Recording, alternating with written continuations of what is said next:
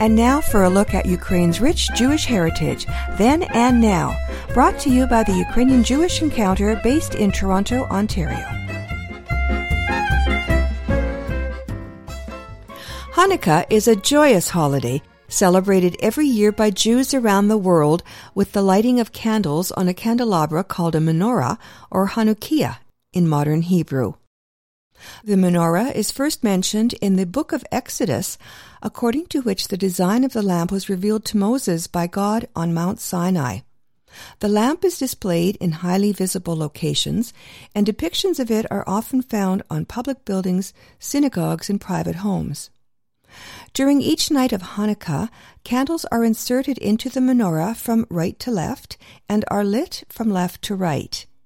Each night of Hanukkah, Jewish people light up one candle until all candles are lit on the eighth night. The ritual lighting includes the reciting of special blessings and singing traditional songs afterwards. Songs like Maoz Tzur, Rock of Ages, O Hanukkah, and Dreidel, Dreidel, Dreidel.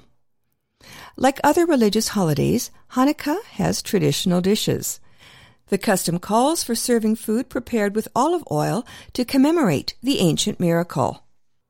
Traditional Hanukkah treats include potato latkes, called platske or derune in Ukrainian, and sufganiot, donuts filled with jam, called pampushke in Ukrainian. There is also a tradition to give Hanukkah gelt, which is coins and more recently gifts, to children. And there is a special Hanukkah dreidel game. A dreidel is a top or dziga in Ukrainian. Hanukkah is actually a relatively minor Jewish holiday. There are no religious restrictions on work, other than a few minutes after lighting the candles. In North America, however, as a symbol of Jewish identity, Hanukkah has assumed a place equal to Passover, largely due to its proximity on the calendar to Christmas. As a result, in this part of the world, Hanukkah has integrated several Christmas related customs. In particular, extensive gift giving, and Hanukkah parties, except this year. The lit menorah is displayed in windows or at the doors of Jewish houses during the festival, alongside neighboring Christmas lights. In Ukraine, during Soviet times, it was a very different story. Judaism could not be practiced freely under the atheist regime. In fact, it was dangerous to do so. There was no place and certainly no opportunity to buy a menorah. It wasn't even possible to see a menorah in museums, as it was considered a forbidden religious item. Yes, the menorah was banned by the communist regime. Yet still, observant Jews managed to keep the tradition secretly. Even Jewish prisoners in Soviet jails and concentration camps, gulags, stubbornly sought a way to fulfill the commandment. If they are not able to find candles or a vessel to fill with oil, they made Hanukkah lights out of half a potato with sunflower oil and wicks made out of cotton. Hanukkah is known as the Festival of Dedication and also the Festival of Lights. It commemorates the victory of the Maccabees over the Syrians in 165 BCE. The Syrian invaders tried to get the Jewish people to renounce their God and turn to idolatry. That was a fool's errand. Hanukkah also honors the memory of the rededication of the Holy Temple in Jerusalem. The Syrians had defiled the temple in many egregious and sacrilegious ways, including erecting a statue of Zeus in the temple. An integral part of the temple service was keeping the light of golden menorah candles burning all the time. Only high quality olive oil produced by priests in ritual purity was acceptable to be used in this service. The tradition tells us that when the Jews recaptured the temple, they found only one small vessel of consecrated oil, enough for just one day. The oil was immediately lit, and miraculously it sufficed for eight days until new oil was prepared. Jewish sages established Hanukkah as a festival for this length of time to commemorate the miracle and the triumph of the Jews against religious oppression. Today, as in years past, lighting the menorah is the essence of celebrating Hanukkah. Every Hanukkah night, Jewish families get together to light the menorahs, with oil to commemorate the miracle of the temple, or just with the usual candles.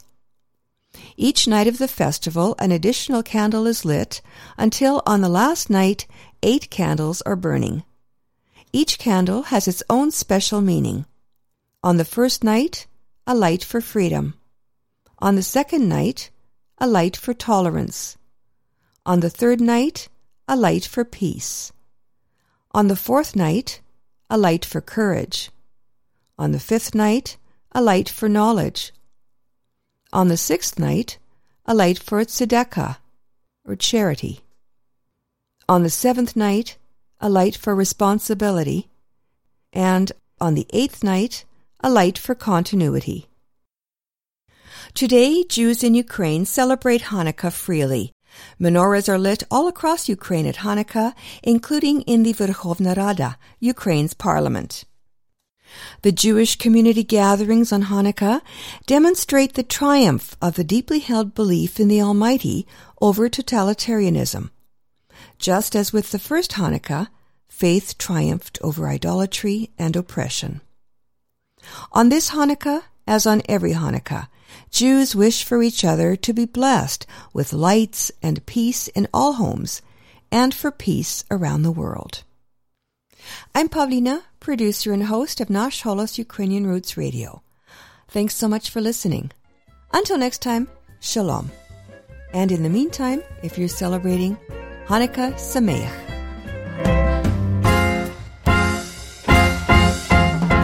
Ukrainian Jewish Heritage is brought to you by the Ukrainian Jewish Encounter based in Toronto, Ontario. To find out more about their work, visit their website and follow them on Facebook and Twitter. Transcripts and audio files of this and earlier broadcasts of Ukrainian Jewish Heritage are available at their website, ukrainianjewishencounter.org, as well as at the Nash Holos website, www.nashholos.com.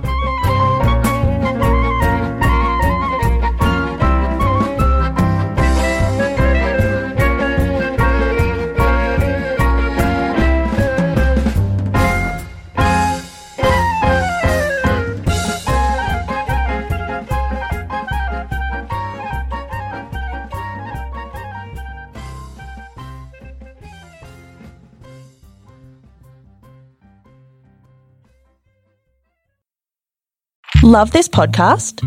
Support this show through the ACAST supporter feature. It's up to you how much you give, and there's no regular commitment. Just hit the link in the show description to support now.